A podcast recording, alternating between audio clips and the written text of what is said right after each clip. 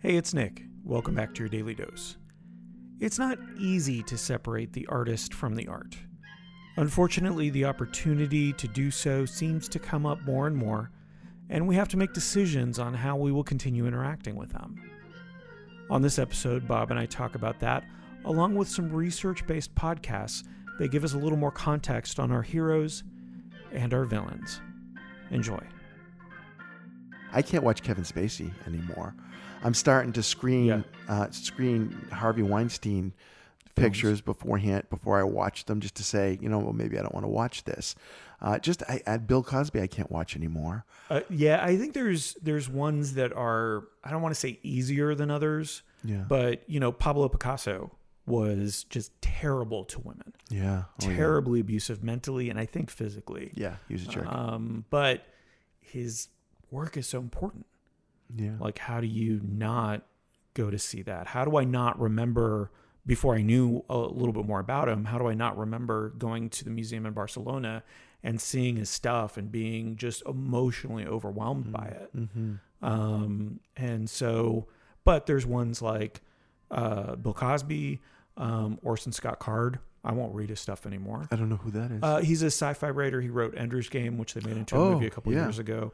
V- a huge book for me yeah. growing up, and it was uh, a very influential book. But it turned out he's just not a good person. Just all these, and you're Um, learning more about people who aren't good people with some of the podcasts you listen to. I learned that today. Yeah. That it's, it's fascinating to me. Well, and learning that some people are good people, like Tammy Faye Bakker. Yeah, like was not part of the whole Jim Bakker thing. Well, she was a very genuine person. There's a movie about it now. Oh yeah, Jessica Chastain. yeah, yeah. her. And there were a couple of podcasts about her. There was, I mean, as simple as again, this is uh, you're wrong about as far Mhm, as the yeah. podcast goes. Um, there was the woman who got coffee spilled on her lap that sued McDonald's Oh yeah, yeah. that was made fun of for years. That was the butt of jokes for years. But she had the reason she won was because there was a very genuine concern with the temperature that McDonald's kept their coffee at, Yeah, which was way too high so the coffee would last longer. right. And so she wasn't really suing for money. She was suing so that they would stop doing that Yeah. because it is a public hazard. And from what I understand, her lawyer would actually contact the late shows and say, "Hey, we can we just tell our side of the story because all you guys do is make fun of this and turn it into a joke about how uh, lawsuits are, uh, you know, really Frivolous, stupid and people are just trying to game the system and all of these things when." There were real, and the the late shows would just ignore them. That's not. That seems like injustice because they just want to keep making fun of it. Yeah, but we we look back on these things that we accepted. Like anytime a comedian goes, "Oh, did you hear about this?" Most of the time, what they're doing is taking the story and just taking the piece out that they think is going to be funny. Exactly. Cherry picking. Yeah, It's the way it goes. But yeah, no, I didn't know that about the woman with the coffee, but I knew that that coffee was ridiculously hot, and she got like third degree burns on her Third-degree lap. burns. Yeah, So that's you know that's she had to go to the hospital. Yeah. So guess what? I, that, that means something. Yeah.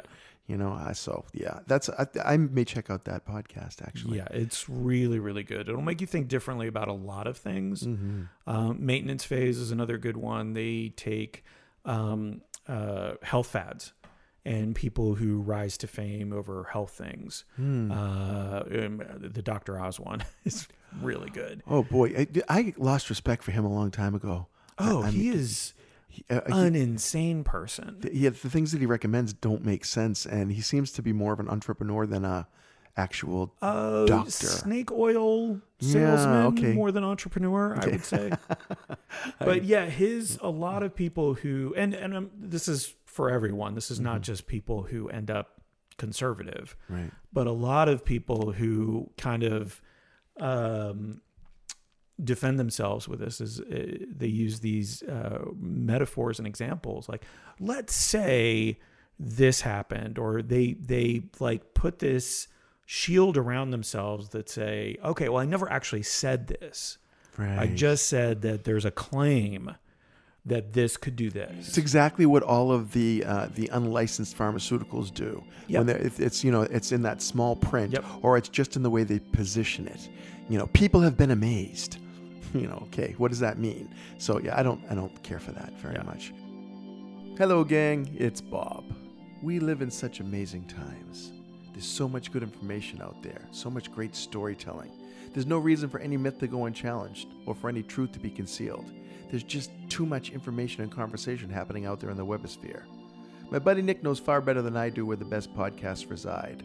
Keep listening, and I feel sure he'll share all of his secrets. That's all for this episode of Your Daily Dose, my friends. We'll catch you next time.